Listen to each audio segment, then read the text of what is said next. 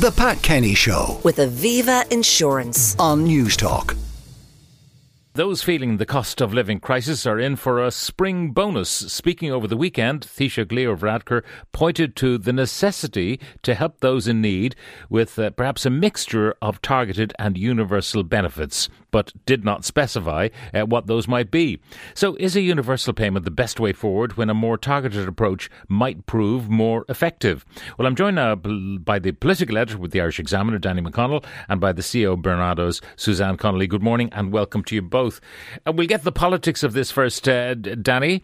Um, the Taoiseach uh, pressed as to how uh, he might help those uh, suffering uh, from inflation, as we all are, to some or you know to some extent, greater or lesser. Um, but he didn't specify what he might do. But certainly, there's something coming.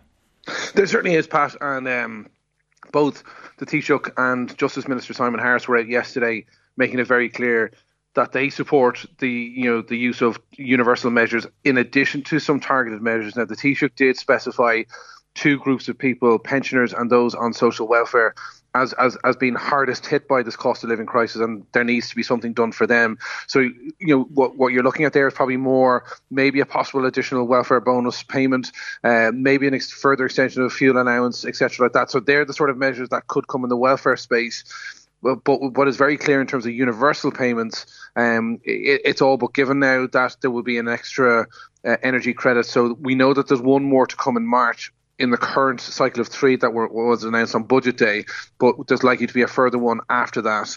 And that's even before we get into what happens next winter, because we know there'll be an additional package announced on budget day in October.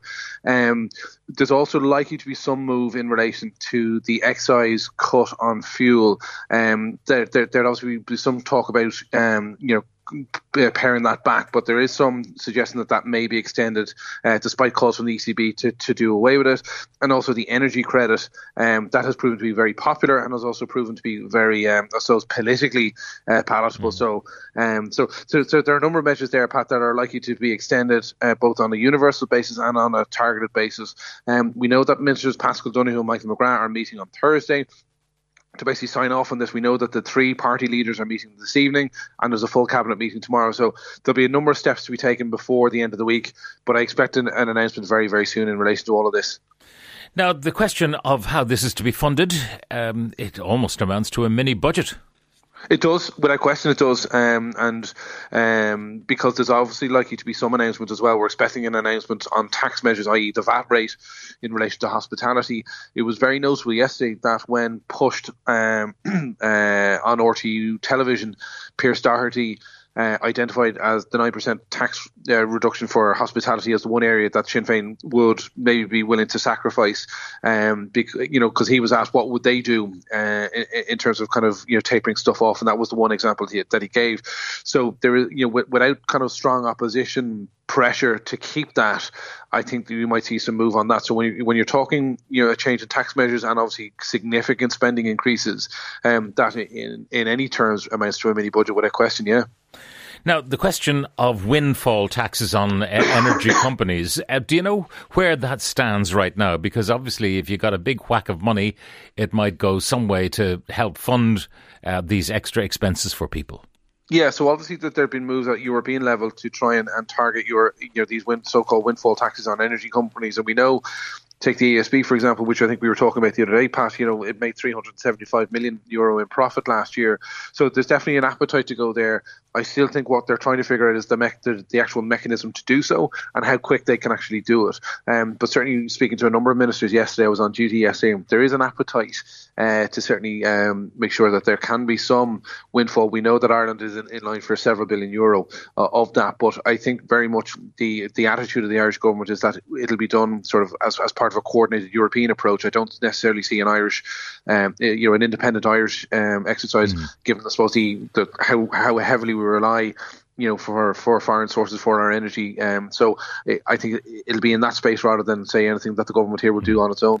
I mean, it is one of those uh, kind of one-off windfall payments. Uh, it may recur if the war goes on and energy prices remain as they are, and and uh, nothing is done to change the energy market, uh, so that uh, certain companies will uh, keep making these windfall gains but it's likely to be, as I say, temporary.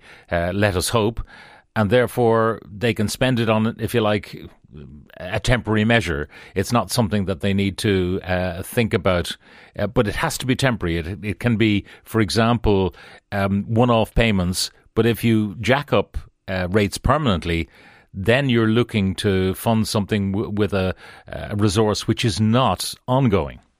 Absolutely, and that, in fairness to both Michael McGrath and Paschal Donohoe, they've made that point repeatedly about all of these additional measures, not only ju- during the cost of living crisis, but going back into COVID nineteen, in terms of that, you know, measures that are, are brought in in an emergency are really only that they're there for an emergency, not not to be there permanently. Because I think we all remember that was the mistake of, of the noughties, you know, where you know permanent spending increases were, were put in place based on kind of windfall mm. or, or, or temporary taxes. Like so, um, I, I think they've been careful not to go down that road. However, I do think you know between the, the kind of the effect of all of these supports, emergency supports that came in through COVID, and what we've seen through the cost of living, I think what the, you're seeing is the government really grappling with the difficulty of actually unwinding these measures, um, because people do come to rely on them. They, you know, politically it can be very difficult uh, when you've got a rabid, you know, kind of opposition, particularly you know, a very noisy hard left element within Dáil Éireann who, you know, would just want more and more and more all the time, um, it, it can be very politically difficult uh, to start unwinding mm. these things. Um, so therefore, I think what you'll see all the all the way through any of these conversations is an insistence on the, the part of Michael McGrath and Paschal Donohoe that these would be temporary one-off measures to try and, and, and, and sort of resist that pressure. But it is difficult, there's no doubt about that. Danny, thank you very much for joining us. Danny McConnell, political editor with the Irish Examiner. Suzanne Connolly, CEO of Barnardo's. Good morning, Suzanne. Good morning. Now, it looks like a mixture of uh, benefits. What would be most effective from your perspective? In Barnardo's, we think it's incumbent on the government to benefit those who need it most. And we know from research that we undertook with, with Aldi, which was announced last week, that there are a lot of families there who are really, really struggling. So we know that 29% of parents were reducing their own meals in order to feed their children. So we do recognise that it's a broader need than you would necessarily have thought in Ireland. So I understand why the government is grappling with targeted versus universal or we want to do both targeted and universal. But in Barnardo's, we'd be saying really target those who need it most, which generally are lone parents and people on fixed incomes, and indeed those who are on low incomes who are working, because that'll benefit children and families most, which is our priority. Yeah. So, so in terms of uh, the universality of the child benefit, for example, um, there's no doubt that some monies will go to people who absolutely don't need it, but you can't go behind the whole door of every house and, and discover those needs. That's exactly it, and that's why we think the universal, universality of child benefit is a really good thing because of that. However, what we need to think about is that when we when we double universal payments or when we extend universal payments across the country, then you're reducing the income that's available to give to people who really need it. And that's the, the key thing that the government needs to think about because there may be things that are more politically expedient and may generally be, be a good news story. However, they're in leadership for a reason and they need to think about those who may not have a voice such as children and parents on low income who really, really need the support. Mm. So, so how do you go about it? I mean, in principle, you're in favour of uh, universality in the child benefit system, um, but you are feeling that you know, it would be better to target it more precisely. How do you actually do that? I think what you do is you, you the, the, the, clever brains in the Department of Social Protection needs to look at the range of measures that are available to families and see how they impinge upon each other and make sure that they are able to target the resources that those who probably didn't get very much in the last budget will, will get more. So those, for example, those families on working family payment, I think that that's one example of that. I think the fuel allowance is also a very, very good thing to extend. And in Barnardo's, we are always talking about the importance of making um, school free for children. So that's the universal measure that, that we would like the government to think about, because then you do benefit benefit children as a whole, but you also, in some ways, are targeting those most in need, because all children go to school. Yeah. And in terms of the, the universal nature of uh, social welfare payments, be it pensions, uh, and they have uh, referenced pensioners who may be in all sorts of difficulty at, at the moment, but those uh, payments, job seekers and so on, were they to be increased um, right across the board, would that be appropriate or not? Well, I suppose uh, all of us, I mean, you know, older people are by very nature being older do have more needs in terms of fuel and heating and all that. So So it's very hard for the government to do anything but but do an increase in pension because of that. Um, I think I think when it comes to other measures, again, I'm, I suppose I'm asking those in, in the department to really think about, based on their knowledge, who who will benefit most, you know. And I suppose generally, what I've heard in particular in relation to the to the universal um, money that we all got in relation to to our electricity bills, not everyone does need that.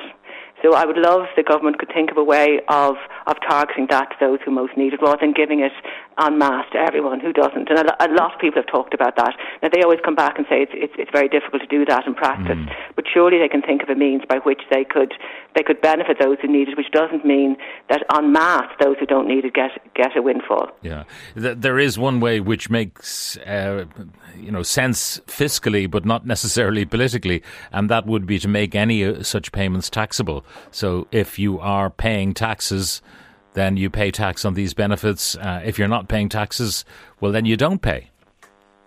Yeah, I have to say I'm not a tax expert, but but I would be in um, in, in favour of anything that just gives more money to those who need it. And I'm sure those in Ireland who have plenty of money would feel likewise. I mean, certainly people I've talked to have said to me, "We don't need it." Um, and we wish the government would direct it to those who do. All right, Suzanne Connolly, the CEO of Barnardo's, uh, thank you very much for joining us on the programme. The Pat Kenny Show with Aviva Insurance. Weekdays at 9 a.m. on Newstalk.